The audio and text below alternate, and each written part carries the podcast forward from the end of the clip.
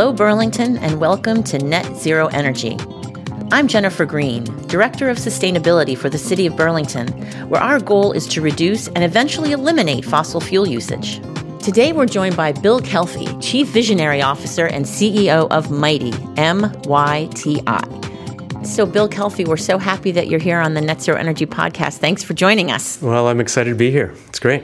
Well, Bill, we've been watching Myti grow and expand. First, tell us about Myti, the name, and then what you do.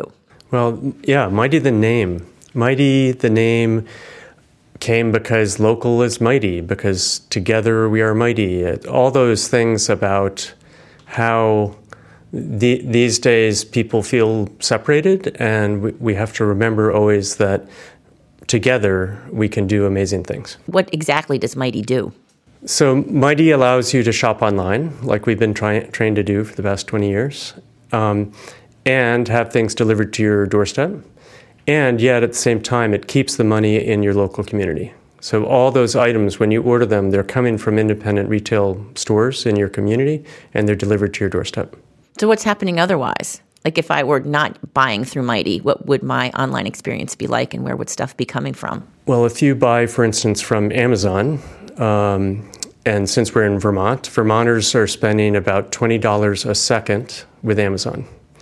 So that's $1,100 a minute that's leaving our economies our, and the economies of our communities because this is Vermonters spread out throughout the state. And so all that money is leaving our economy and going elsewhere and can't serve the things that we love about our community. So, what made you decide to launch Myti? Was it were you looking for something local? Well, there there there are a lot of dots that, in retrospect, are connected. But part of it was I, I was living out of Vermont for almost ten years, and when I came back, I came to Burlington rather than where I had grown up in southern Vermont.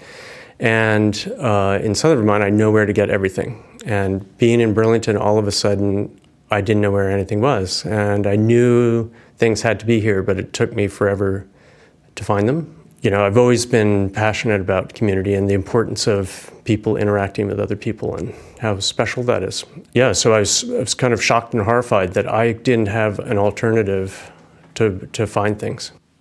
So was it the fact that stuff wasn't here ultimately in Burlington, or that you just didn't know where to get it, or a combination of the two?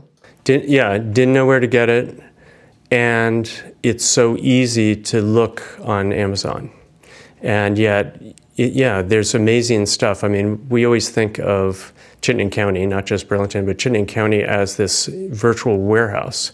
There are shelves in every direction as far as you can see, and there are items on those shelves, and yet we're here sitting in this room, and we don't right now, until Myti, we, we didn't have access to all those items sitting on their shelves. Bill, who is available online? Shopping on Myti, you can access uh, things that are in the Alpine Shop, uh, Brio Coffee, Homeport, Kiss the Cook, um, Jennifer Kahn Jewelry, Lenny's Apparel, must Love Yarn, Pet Food Warehouse, it, the list goes on and on. Small Dog Electronics, um, trying to get the whole cross section of items. Right. So folks might be inclined not to get in their car and go buy stuff locally. Instead, they find it easier just to go to Amazon to click and have stuff delivered to the door. And you're saying, all right, we're not going to fight. We're not going to fight that. People do want stuff delivered to their door, but we're going to make sure that it comes from within a reasonable distance and Chittenden County more. That's exactly right. I mean, we're not trying.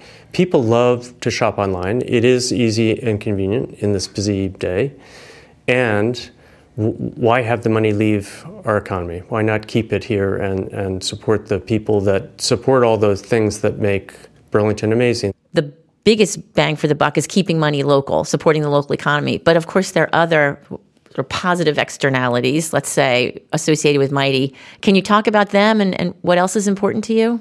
Well, I mean, let's let's talk about electric vehicles, for instance. All of our fleet are electric vehicles. We also, because we're moving items just a few miles, we don't have to use much packaging. So we've dramatically, I don't have a percentage yet, but dramatically reduced the amount of cardboard that's used. We often are just looking to keep something clean, so it might go in an envelope rather than in a box when I think about Amazon and I wonder where the stuff comes from that I'm buying, let's just say shampoo. Right Give me a, can you give me a, a, sense as to what that looks like in contrast to Myti? Where might that be coming from and what sort of negative externalities might be associated with me buying, say, just shampoo? Right. Well, that shampoo is probably coming from Syracuse, New York, big distribution center there. So that's packed in a box with some plastic stuffing often to keep it from rattling around, plastic tape on it, and then that box is put in the back of a tractor trailer and delivered to the Burlington, probably UPS center in Williston. And then it's put in the big box with a lot of air, and that little bit of shampoo is put in the back of a big brown truck, and then that's driven to your house.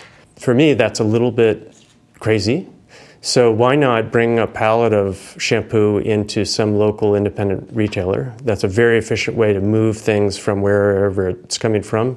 And then Myti can take that shampoo and put it in an envelope or something like that, put it in the back of an electric vehicle and, and deliver it to your house. So how does one get on the Myti platform? And as a shopper, do I have to register, pay you anything up front? What does it look like? You can go to myti.com, M-Y-T-I.com, and it's shop now, and then you're going to go, go right into the shopping site. Since we're a startup and we're trying to understand where people are coming from and things like that, it, we are right now asking you put, put in a zip code. Um, you can put in an email, that's optional, but we are interested in the zip code. And then then you search and shop and put things in the cart. When you're done, you check out. You know, we're say we say we deliver within three days, and our average delivery time right now is 29 hours. Bill, it's never easy with a startup, and you're taking on or competing against a giant. What have you found to be the challenges and maybe the surprises of your business thus far?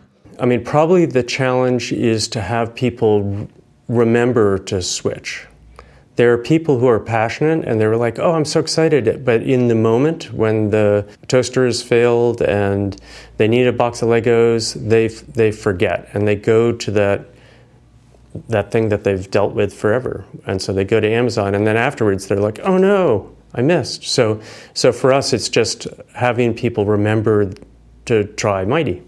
I'd love to know how many people are on your platform, how you're adding on members, and what you'd like to see for the future. Where are you headed? Right. Um, well, I can't tell you how many people right now, partly because I don't know, and partly because that's changing dramatically all the time. The future is that we built the technology to work anywhere. And so it's designed to distribute that economic power. So this will work as well here in Burlington as it will, will work in you know, Michigan or Tryon, Nebraska or anywhere across the US. And it will work to keep the money in that local community wherever they are. One of the programs we're working on right now, and it's actually in in operation right now in, in Burlington, we have something on Myti called the Myti Concept Shop. And if you go to the Myti Concept Shop, um, you'll see that there are all sorts of items. And those are items that right now are not either not carried by local stores or that aren't available at local stores. And again, we're interested in collecting the data. So if it's towels and sheets, um, we can start to collect how many people are buying towels and sheets. And then we could go to somebody that might live in an apartment in Burlington and they could be the towel and sheet person without having to set up a brick and mortar store. Or in some remote town, somebody could be in Plainfield and be the towel and sheet person. The Myti delivery fleet picks up from their place and, and delivers to someone's doorstep. Wow, that's really interesting. So you're not only you're supporting the local economy, but you're also building the local economy by giving people who aren't in the market a place to participate as retailers. We're looking for the gaps. What, where are the gaps in the economy?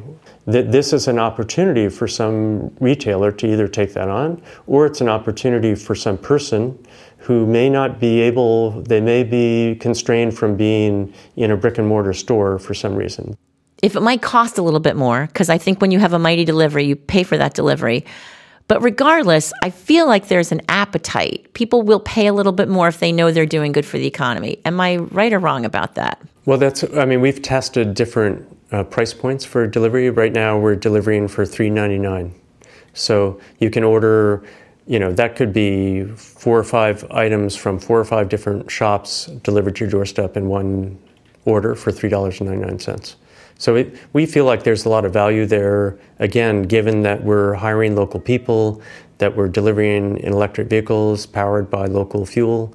Um, so I think as we start to express the values that we're bringing, right now we're competing with quote unquote free shipping. There's no such thing as free, right? You are paying in some way. You know, we, we try to trying to be transparent with the cost of things. And how many people do you have on staff? Right now, they're 14. Uh huh. And you operate out of Hula? Yeah, we're working out of Hula Lakeside. Net Zero Energy Net Building. Zero Energy Building. Thank you so much, Bill. It was really a pleasure to speak with you. It's great. This is really fun. Thank you again for listening to Net Zero Energy. If you have any questions about this podcast or what BED offers regarding incentives, rebates, or technological support, look for us at burlingtonelectric.com or call us at 802 865 7300. You can also follow us on Facebook. We're always here to help and look forward to engaging with you on our mutual path to net zero energy.